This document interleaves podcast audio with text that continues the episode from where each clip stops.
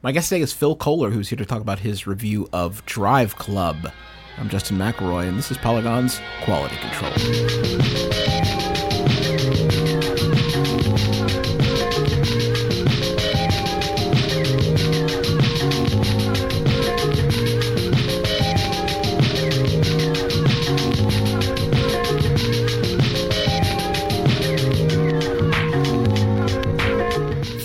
Welcome again. You're our first second time guest here on Quality Control. Uh, I'm not. I'm not surprised that you wanted to get me back as soon as possible. One Kill Phil is back to discuss a very different game from our last uh, visit together, uh, which was Shadow of Mordor.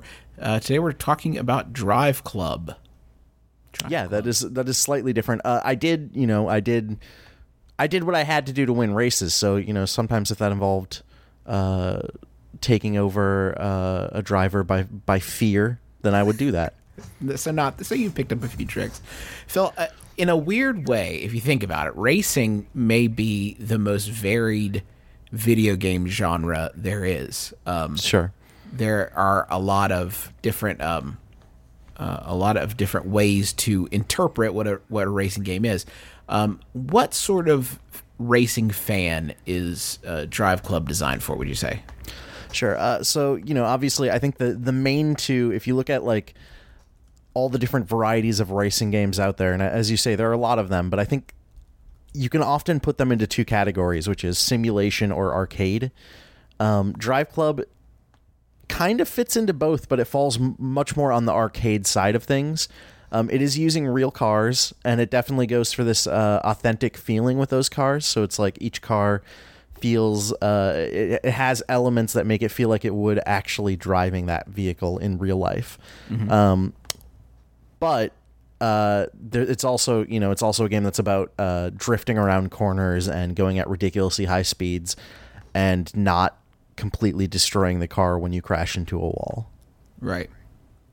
Um, the so so somewhere between. Would you say? I mean, It's it's I'm- somewhere between, but but closer to the arcade side than the simulation side. um the do you uh, miss in Drive Club? I, I think the the closest comparison that I think a lot of people have because I know I got them confused a lot is Mm-hmm. the Club, which is another racing game that's coming out later this You mean year. you mean the crew? the Crew, right? Sorry, Crew. The Crew, not the Club. The, Yeah. this is the Club, the Crew, not the Club. Uh, and the the big selling point of that is uh, a cohesive world. Um, you know, you can drive across the country and uh, participate in lots of races, and that's been a trend. I think we've been seeing that in a lot of um, some of the burnout games and and uh, the like have had uh, a, a sort of a, a coherent world that you're driving through, did, and that is not the design with Drive Club. Um, did you did you miss that? Yeah, kind of. Um, you know, I, I think the last uh, one of the last really good racing games I, I played, and the first really good racing game from this generation was the last Need for Speed game, which also did the big uh, cohesive uh, open world um, that you could kind of jump into and jump out of. Um, this is uh, Drive Club is much more traditional, event driven. It's it's single races, um, single events that you hop between on different maps. Um, that said, uh, the the I, I think the benefit of that is you get a huge amount of variety. Um, so there's there's I think five or six different uh, countries that you go to, and um, and each of them looks completely different. It's like you know one is like this um, beautiful forested area, idyllic, and one is like a snowy mountaintops, um, and one is like arid desert, and it's uh, you you really get like a a completely different visual style in each area, and uh, and that's something that's harder to pull off with a big open world. A lot of our questions, we, we I asked for questions from listeners, and if you ever have a question about one of our reviews, you can email qualitycontrol at polygon.com. Um, I, I asked the listeners, and a lot of the questions seem to be based around trying to figure out if this is like the right fit for them because there are a Yeah. lot of like racing games vying for the, the dollar.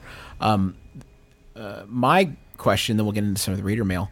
Um, how dependent would you say that your enjoyment of Drive Club would be on having friends who are also playing? I would say pretty depend. I like. I, I don't think it's hundred percent necessary, but I think it's very helpful. So you know, one of the big things about Drive Club, um, obviously it's in the title. You form clubs. Uh, you form drive clubs.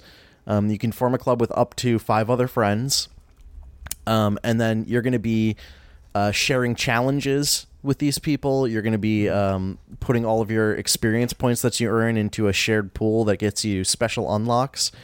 Um, if you don't have any friends playing the game, I think you can just, I mean, theoretically, you could just form a club solo, but it's going to be real slow leveling that up. Right. Um, and it's it's gonna take away a lot of the fun. Like one of the things that I loved was uh, turning off the game, um, turning it on like you know six to twelve hours later, and turns out other people in my club had been playing, and we'd leveled up, and suddenly I had access to like two new cars. Um, that kind of stuff is really cool, and if you don't have other people playing, that is going to be missing, which sucks. that is uh, a, a stark contrast to your and my Marvel Puzzle Quest guild, which Yes. about half those guys have completely flaked and are really dropping the ball with Hey. the superhero adventure. I'm never gonna I'm never gonna give up on you and Marvel Puzzle Quest. We need to drop some of the dead weight. I guess is what I'm saying. I've been looking for an opportunity to talk with you about this, and this seems like This seems like the best place. Uh, got a question from Steven who asks How hard is it to do a day one review of a game with online features that are so tied to more people being active? Hmm. As opposed to something like a first person shooter where the online features boil down to can I shoot people without lag? Okay. The nice thing with Drive Club, so th- there's two nice things. One is that Sony had their servers up and running uh, about a week early, a week before launch, which obviously helps an awful lot. Um, they also gave they also sent sent review copies out um, to it seems like to a lot of people. Um, so there were a fair number. Uh, you know, I'm sure some of it was uh, people on Sony side, and then there were also a lot of press people playing. Um, so there were there were a lot of people in there doing stuff. Um, because you know, like I I teamed up in my club with other people who were reviewing the game. That kind of ensured that that it was going to be people who were also sinking a good amount of time into it. Um, So so it wasn't that difficult with this game. And I think the other thing that helps with Drive Club is most of the multiplayer stuff um, is asynchronous. It's uh, like I said, it's you're sharing challenges. You're trying to uh, to beat your friend's record on this uh, this face off event. Um, it's not uh, it's not it's not stuff that requires actually getting people together in in groups. Um, so that that actually makes it easier than it might be in other situations. We got a question from Dan who asks In your review, you take time to talk about how you're impressed by the rotating weather effects and how they enhance experience. Uh, Dan was wondering if there's ever a time where those effects, like the sun over a hill or a smaller field of view during gloomy weather, if that ever got in the way of your performance. Yeah, absolutely. Well, I mean, I I- guess I don't know if I would say got in the way of my performance, but it it's definitely it's in the way of when kill Phil's performance. yeah. I mean, I've Let's get that straight. I've never lost a race. Um, don't unbeatable. don't look at my record. Uh, I uh, I found that to be actually part of the challenge and part of the reason that I really liked playing in in this first person cockpit view, um, because you do actually get the sun in your eyes. You do actually have trouble seeing forward on the track. If it's raining or snowing, your view is actually obscured. Um, and I I, I found that really like uh, different and enjoyable from most uh, most racing games.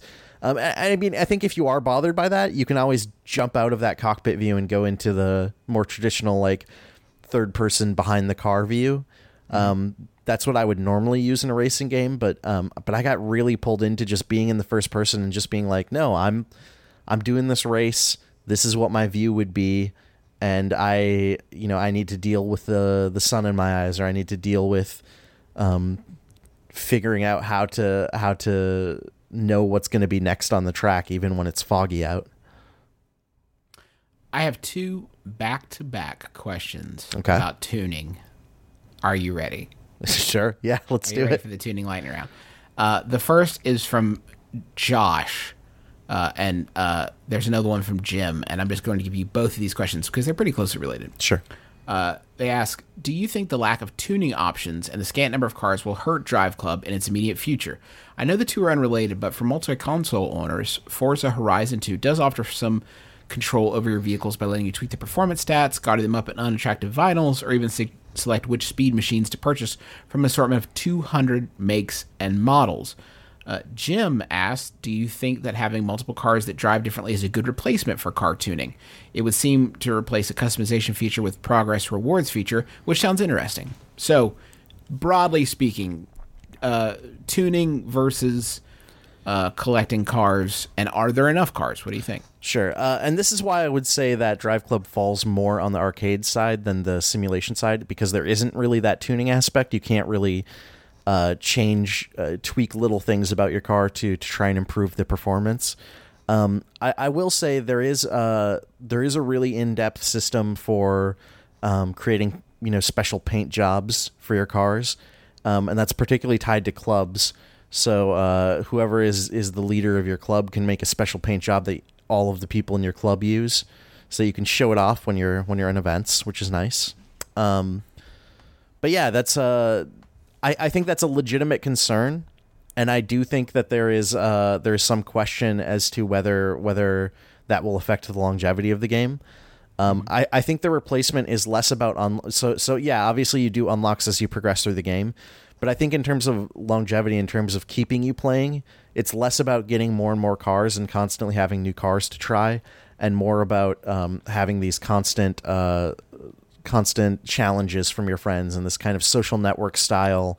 Um, oh, I have 30 new notifications in Drive Club. Better go see what my friends are doing and better try and beat them in this and then beat them in this. Uh, I, I, I think it's more tied to that. And obviously, you know, they will be doing more more cars and more tracks as DLC as well. But um, but yeah, I I guess I I'm a, in a weird spot to answer that too because I've always been one of those people who like you know, like with Gran Turismo 6, that game has like 1200 vehicles. And like I I appreciate the absurdity of that. but I also like, you know, I probably never drove more than maybe 20 of those. wow. Um you know, beyond maybe one race. Uh it's it's I tend to find the cars that I like in a driving game and really stick with that handful of like maybe uh, five to ten vehicles. So so not having hundreds of options doesn't doesn't bother me too much. Uh, ben had a question. He uh, said that in your review, you say as a club levels up, all of its members gain access to special cars as well as unique logos and paint jobs. Uh, he says, I don't have five friends that are in a racing game, so it seems I won't be joining a drive club.